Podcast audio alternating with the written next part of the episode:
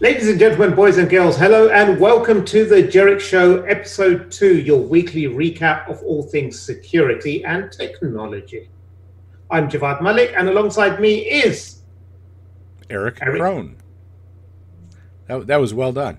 Yeah, we, we kind of like missed up that, that last bit, but that's that's good. Yeah, yeah. Kind of goes along with our theme here, right? Yeah. Yeah. All right. So, you know, Javad, um, as you said, we're, we're kind of covering some security topics every week. And this week, there was something that really stood out to me that I want to cover, and it has to do with Facebook scams, right? So we're in the middle of the COVID 19 pandemic. Um, people are losing their jobs, they're worried about things. And what I've seen, I, I saw it three times in two days in the uh, in Facebook was some ads that came up, and they purported to be some retailer that was going to give families one hour of shopping within their organization for free. Uh, one of them was Walmart Grocery, one of them was Lowe's, which is a home improvement store here. Um, and I don't remember what the third one was, but I thought it was pretty interesting. And when you follow that page, when you follow that uh, to the page that's supposed to be uh, putting this up, uh, one of them, like the Lowe's one that I went to, it had been online like 14 hours, something like that. Had about 5,700 followers, I think, and that post had 15,000 likes and a whole bunch of of you know reposts. It was amazing to me. So what I did is I clicked on it real quick, went in, and what it did is it took me to another site, and this other site was uh, uh, uh, let me step back a second. The way it works is you're supposed to share this and like it, and then you get entered into this thing. And then there's a verification link on the bottom. When you click that, it takes you to another site. That site says, hey, we're going to give you a couple hundred bucks free um, just for having done this. You're still registered um, do you want to do it? And then you run through this other thing, and it's a questionnaire, and they start asking you questions, and then that one actually takes you to another one, and it's this kind of rabbit hole that it goes down of grabbing all this information. I thought it was really interesting. I saw it so many times, and I saw friends and family reposting this on Facebook. Uh, I wanted to touch base on just that different kind of a scam that we're seeing. Yeah, I, I think the, the, number of likes and shares that it's got, I think there's someone whose true calling was in marketing, who's wasted a life of crime. They should go to Silicon Valley. They, they'd be on six figures easily. Yeah, you know, it's amazing how quickly that stuff spreads, and it spreads like wildfire. It really does. So, you know, anytime that they can they can tap into someone's emotions this, uh, at this point in time, that's that's what they're doing, and it's working very well. So, what do you got, Javvad? I got something that's not COVID 19 related. Uh, you're familiar with Bitcoin? I've heard of it, yeah. Yes. So um, many sites, um, their uh, addresses are converted into QR codes. It saves people having to retype the, the long address in every time, so they just scan it. So a scammer has stolen more than $45,000 worth of Bitcoin in the last month by tricking people with uh, fake QR code generators. So nice. uh, it, it, was running across nine different websites, according to uh, the, the, the, researcher that found it. Um, so what it does is it doesn't actually generate a new code; it just gives that scammer's Bitcoin address as a QR code. So people that were spending money or transferring it, it was all going to that scammer and not to their own one. So it's it's it's nothing groundbreaking, nothing new, but it just goes to show once people adopt a certain technology and they get used to it, their, their sort of defenses go down a bit. And without thinking, it's very easy just to say, oh, here it is, generate, scan, let's move on and not think about it. And yeah, you can get stung that way. Yeah, not going to lie, you know, QR codes have been around for quite some time. As a matter of fact, when I worked for ISC Squared, we had some discussions about whether or not we should do QR codes for certain events and stuff like that. Um, truth is, they're pretty dangerous because you can't see where they're taking you. You can't really hover things, right? So it's a great way, uh, and a lot of cameras just pick it up and boom, it takes you there. Uh, it's a great way to kind of do that. It's it's a pretty interesting angle to take on that. So it's good to know. Be careful around QR codes. Um, now, my my last topic that I think I want to talk about today had to do with uh, a story that I saw um, last night, uh, and this was about Google blocking COVID nineteen phishing stuff. the The story said that they're blocking 18 million COVID 19 phishing emails per day, per day, um, out of about 100 million total phishing emails per day. And this is Google, right? And they're not the biggest email provider, right? Uh, not near not near as big as like Office 365. So that's pretty eye-opening.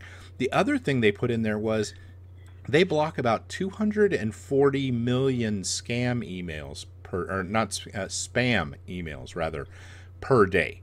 Um, that's dude, that's a lot of emails being blocked that are absolute garbage every single day from only one of the email providers. So it kind of puts it into perspective just how bad this phishing and spam problem is out there, you know.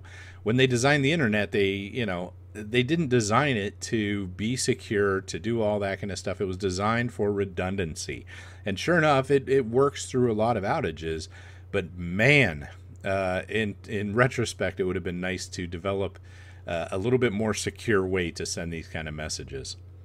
Yeah, but it just also goes to show the return investment is is there for the scammers. It just literally costs nothing to send one, whether you're sending one email or five thousand emails.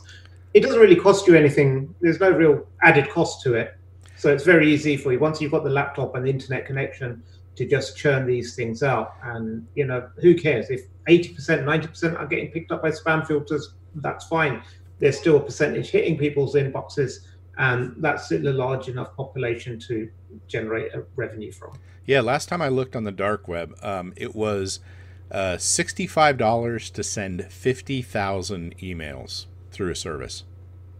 Wow. I mean that's nothing, right? So the so the ROI is huge if you can just hit one person. Um, it, it's pretty it's pretty brutal actually. So all right, what do you got? So final one, again, it's not a COVID-19. I think we're doing the, you're doing the COVID-19 related stuff. I'm doing the not ones. This is um, uh, ransomware related. And you, are probably familiar, when I say you, I don't mean you, Erich, I mean the listeners, viewers, all three of them are probably familiar with the Maze ransomware, which um, was one of the first ones we saw, which was uh, ransomware, but also they'd steal your data in the background and like, hey, if you don't pay up, we're going to release your data as well as not give you your uh, decryption keys. Um, but today we've seen like three additional families also adopt the same MO. So um, there's the Rev, Revil, Revil, Revel, yeah. R uh, Evil, Revil, yeah, yeah, R Evil, Nemty, and DoppelPaymer. So they all now include the same style of pay or will publish tactic. So ransomware, uh, it's like our colleague Roger, he, he said a while ago, and you, you said this as well, uh, ransomware has tr- well and truly evolved from that pure just pay up uh, to now, hey, we're going to extort you and your customers, and we've got your data. It's it's a big big issue. So simply having backups is not enough. Uh, you've you've got to be really on it to try and prevent it with that layered approach. So make it difficult for those spam or phishing emails to reach the inbox, harden your users so that they, they don't fall for it, and then have those detection controls in background that can hopefully orchestrate some some response once they see something like this in action. But that is really difficult to do. Yeah, you know, I never thought of DLP as having to be a part of your ransomware defense, um, but that's definitely there now. And um, I also saw one for uh, Ryuk it was a, a Ryuk stealer too that was oh. that was being downloaded as well. I don't know how much in the wild that's going, but I've seen that. So yeah, this is the new approach, really. Uh, and we saw the first time I saw this being threatened was back in late 2016 when the San Francisco light rail system got hit. Um, they when the bad guys realized they weren't going to pay, they turned around and said, "Well, we exfiltrated 32 gigs of data, something like that," and said, "If you don't pay, we're going to dump it." And um, luckily, the the light rail system said, "Yeah, no, you didn't," and uh, they called their bluff. But fast forward a few years now, and it really, like you said, started happening. And Maze was the first one that we saw uh, definitely doing that.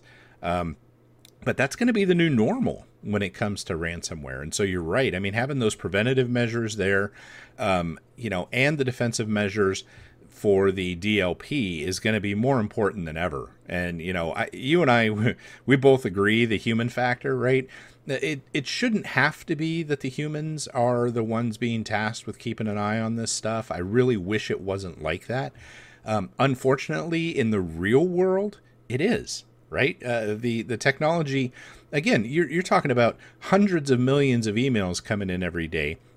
The technology, even if it blocks ninety percent of it, which is on the high end, um, that still leaves a whole crap load that's getting to people's desktops. So, no, I, I definitely agree with you on that. And it, it's an interesting thought. We're going to have to see how ransomware plays out. And if we can get ahead of this certain piece, like we were getting better at recovering from just traditional ransomware. That's right. I think that's a cheery note to end it with. So, yeah, absolutely. Thanks for joining us here. Um, you can follow me on Twitter at E R I C H K R O N, Javvad. And me on Twitter as J4VV4D. Any last passing words of wisdom, Erich? No, just be safe out there. You know, take care of yourselves. Um, I'm going to do the COVID thing again, but we're all kind of trapped at home. There's all kinds of tension going on. Don't forget to take care of yourself. Take some time out. Take a deep breath. Um, you know, try to just normalize as much as you can. Easier said than done. Stay secure, my friends.